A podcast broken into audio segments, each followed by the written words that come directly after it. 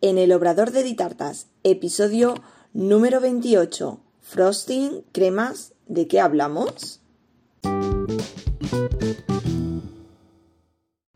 Hola, ¿qué tal? Bienvenida al podcast en el Obrador de Ditartas, donde hablaremos de repostería y conoceremos el día a día de un obrador. Yo soy Diana Verdú, chef pastelera y profesora de la Escuela Virtual de Repostería de Ditartas, donde encontrarás todo lo que necesitas de repostería en un único lugar. Cursos en vídeo, PDFs, descargables, descuentos, grupo privado de Facebook y realizamos clases en directo todos los meses. Visítanos en ditartas.com. Y bueno, vamos a comenzar este capítulo que es muy interesante y creo que podemos sacar mucha información de él. Y vamos a hablar de frosting. ¿Qué es frosting? Vamos a empezar primeramente por traducir esta palabra. Ya sabemos que en la repostería creativa eh, pues cogemos bastantes palabras del inglés y bueno, hoy en día infinidad de palabras utilizamos para eh, inglesas para definir pues cosas del día a día de nuestros trabajos. concretamente, frosting, si lo traducimos al castellano, significa crema. Crema. Por tanto, cuando hablamos de frosting, hablamos de crema. Nos referimos a la crema que utilizamos para decorar tanto cupcakes, tartas, mm, cualquier producto en repostería. Y crema englobamos a cualquier eh, elaboración o mezcla de ingredientes que nos facilitan un, elemento, digamos, cremoso, ¿de acuerdo? En función, pues, de los ingredientes que lleve eh, dicha crema. Como frosting o crema podemos encontrar infinidad de variedades y de tipos de cremas, pero vamos a intentar englobarlo por familias para tenerlo todo un poquito más claro o un poquito más ordenado eh, todos los tipos de cremas que podemos utilizar o podemos hacer. En primer lugar, vamos a partir de las cremas de nata. Cremas de nata son aquellas que eh, se elaboran a partir de una nata, de una eh, nata montada. Eh, la nata de toda la vida, podemos utilizar nata vegetal o podemos utilizar nata animal. si montamos la nata con azúcar, obtenemos la nata montada conocida por todos. Una segunda versión de esta nata sería la trufa, una trufa ligera, que se puede hacer igualmente con la nata montada añadiéndole cacao en polvo. Y así obtenemos pues esta trufa, que es también de la pastelería tradicional, la nata y la trufa, los sabores más conocidos. En función de que queramos una trufa más fuerte, pues añadimos más cacao o menos cacao. Eh, normalmente esta trufa suave, como yo la llamo, se elabora con eh, cacao en polvo. Obviamente, si juntamos nata con chocolate, que ahora veremos más adelante, también obtenemos una llamada trufa. Y trufas también eh, obtenemos las trufas de, de, bombón, tipo bombón. ¿De acuerdo? Todo engloba la parte de trufa, pero bueno, para hacernos una idea, partimos de lo que es la nata y el cacao en polvo para esta trufa más ligera. Otro sabor que yo utilizo muchísimo y gusta un montón es la crema de Oreo. La crema de Oreo yo la hago a partir de la nata, puesto que la galleta Oreo, el interior de la galleta Oreo es una crema de nata. Por tanto, yo lo que hago es trituro la galleta de Oreo y la mezclo con la nata montada. Esta nata adquiere el sabor de la galleta de Oreo, así chocolatosa, y eh, queda una crema súper ligera y riquísima. Os aconsejo que, que, la probéis y que la hagáis porque es muy facilita y a los peques les encanta y a los no tan peques también. Más cosas que podemos obtener con, estas cremas de nata. Podemos eh, añadirle cualquier tipo de sabor, ya sea una fresa, una mermelada de fresa mezclada con la nata o cualquier aroma que hoy en día en el mercado hay infinidad de aromas. Limón, eh, yo que sé, sandía, caramelo. Hay infinidad de sabores que podemos añadirle a esta nata y darle ese toque de sabor que más nos interese para nuestra elaboración, partiendo de una nata que sabemos que es una crema más ligera. Ahora vamos a pasar a esta segunda familia que he englobado yo aquí, que es la buttercream, también palabra inglesa, que es una crema de mantequilla. Eh, la crema de mantequilla básica es mantequilla con azúcar glass, normalmente con azúcar glass porque se disuelve antes y conseguimos esa cremosidad que queremos en nuestro relleno, en nuestro frosting o en nuestra crema. Bueno, la buttercream pues pasa eh, igual que la nata en este caso, hacemos una base y a esa base la podemos saborizar con lo que queramos. Puede ser de Kinder Bueno, puede ser de Nutella, puede ser de dulce de leche, de fresa, de limón. Igualmente, la nata podríamos saborizarla con, estos, eh, por ejemplo, con Kinder Bueno. Si picamos el Kinder Bueno, igualmente lo podemos añadir a la nata que lo podemos añadir a, una crema de mantequilla. Ya dependerá del tipo de crema que queremos. De, como ya os digo, la crema de nata, la nata es mucho más ligera, más suave. Y eh, la buttercream, pues es, partimos de una crema de mantequilla, obviamente es más pesada y y bueno, tiene una textura diferente, más grasosa por la mantequilla. Pero vamos, eh, ambas están buenísimas y ambas se pueden conseguir pues eh, sabores súper buenos.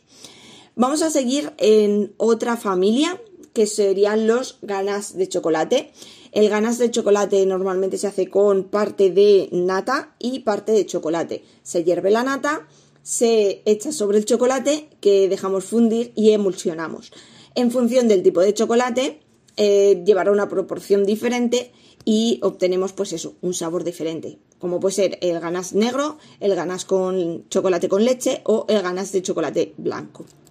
Aquí pues ya deberíamos ir mirando para qué tipo de elaboración vamos a necesitar y eh, jugaremos con la proporción de chocolate. En estos ganas también se podrían em, saborizar, ¿de acuerdo? Por ejemplo, la nata que, hervimos para echarle al chocolate, por ejemplo, le podemos echar una, em, canela en rama mientras servimos esa nata y ya le damos ese toque de canela siendo un chocolate, ¿vale? El producto final que obtenemos es un chocolate, pero tendría ese toque de sabor a canela o, por ejemplo, anís o ralladura de limón. Aquí podemos jugar eh, con los sabores y mezclarlos, como ahora después veremos, eh, como queramos. Y lo importante de, de, la pastelería y lo que nos permite es investigar y, digamos, como digo yo, hacer nuestro laboratorio dulce e ir probando diferentes mezclas y diferentes, pues eso, elaboraciones que obviamente unas veces saldrán mejor, otras veces saldrán peor, pero también hay que tener en cuenta que de los peores errores de la historia se han creado los mejores postres. Así es que no tener miedo en investigar, en probar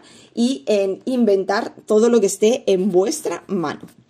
Y por último, vamos a hacer otra familia de, digamos, eh, otros tipos de cremas, así un poco englobado en general que por ejemplo tenemos las cremas que tengan base de huevo, como puede ser la crema pastelera o la yema tostada o los merengues. Todos estos parten del huevo. Luego también tenemos la crema de queso. La he puesto aquí, aunque también la podríamos poner en la buttercream, puesto que lleva em, mm, mantequilla, azúcar y queso.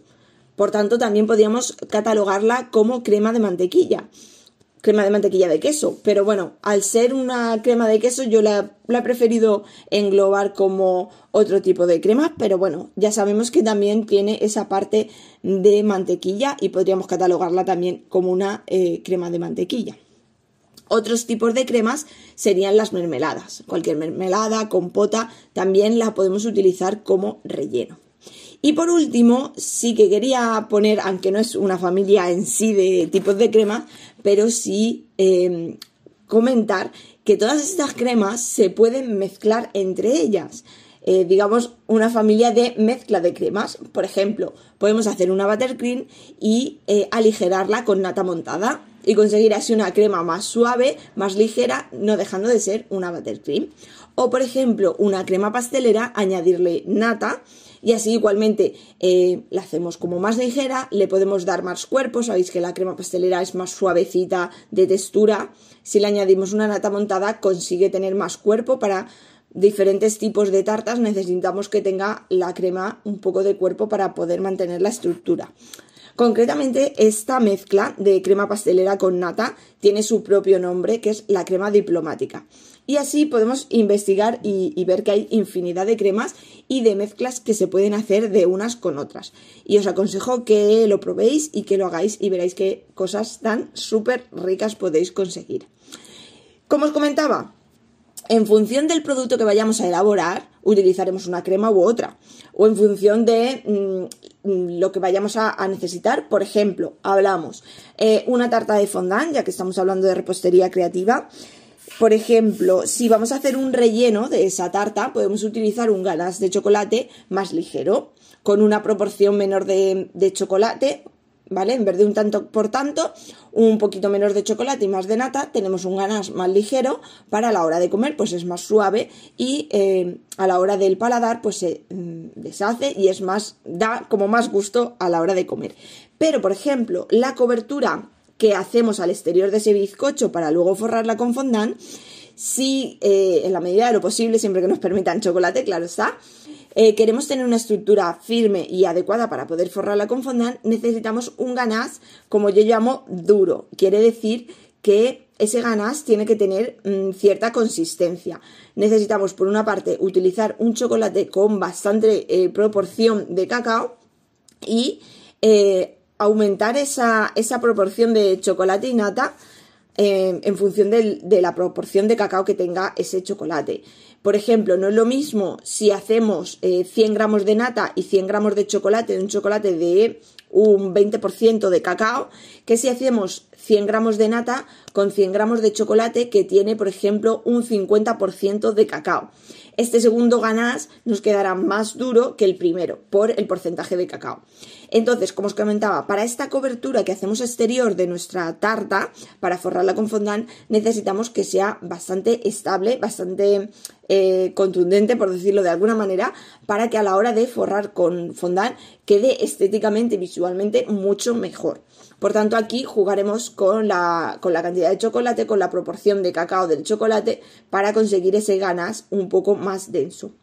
Por ejemplo, también eh, a la hora de hacer una tarta, por ejemplo, si hablamos de tartas decoradas, así hay tartas altas y tal, si queremos hacer un relleno de mermelada, sabéis que la mermelada, por ejemplo, es muy blandita, se resbala, entonces no va a tener estabilidad nuestro bizcocho. Aquí podemos jugar haciendo un borde, un canto, un, eh, dique alrededor del bizcocho por dentro de ese relleno y de que puede ser un ganache, puede ser una nata, puede ser, bueno, la combinación que nosotros veamos más conveniente de una crema con más estabilidad.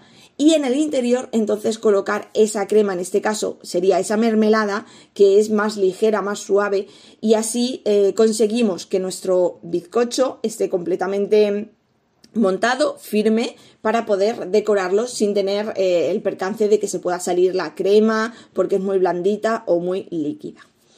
Como veis, en el tema de rellenos y cremas hay infinidad de cosas. Podríamos estar aquí hablando horas y horas, pero bueno, quería mm, dejarlo así un poquito eh, estructurado en tipos de cremas y qué tipos de cremas se pueden hacer con ellas.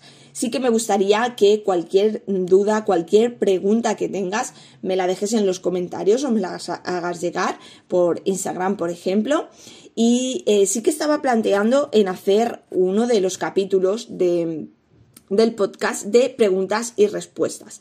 Por tanto, cualquier duda que tengas sobre repostería, ya sea tanto de elaboraciones, de cremas, bizcochos o de eh, el obrador en sí, de cómo montar tu negocio o cómo organizarte o el tema de papeleo, cualquier duda que tengas, eh, ir dejándomela en los comentarios o me las hacéis llegar por Instagram o al correo cursosditartas.gmail.com y así preparo un capítulo de preguntas y respuestas y voy contestando a todas esas dudas que podáis tener. Y así, pues mira, estar un poquito más cerca de vosotros y ayudaros en todas esas cositas, esas dudas que tengáis en mente que yo pueda solucionaros o aclararos un poquito. Y hasta aquí el episodio número 28 en el Obrador de Ditartas. Gracias por escucharme. Te invito a que te suscribas y me encantaría recibir una valoración o un me gusta y así más apasionadas de la repostería podrán encontrar el podcast.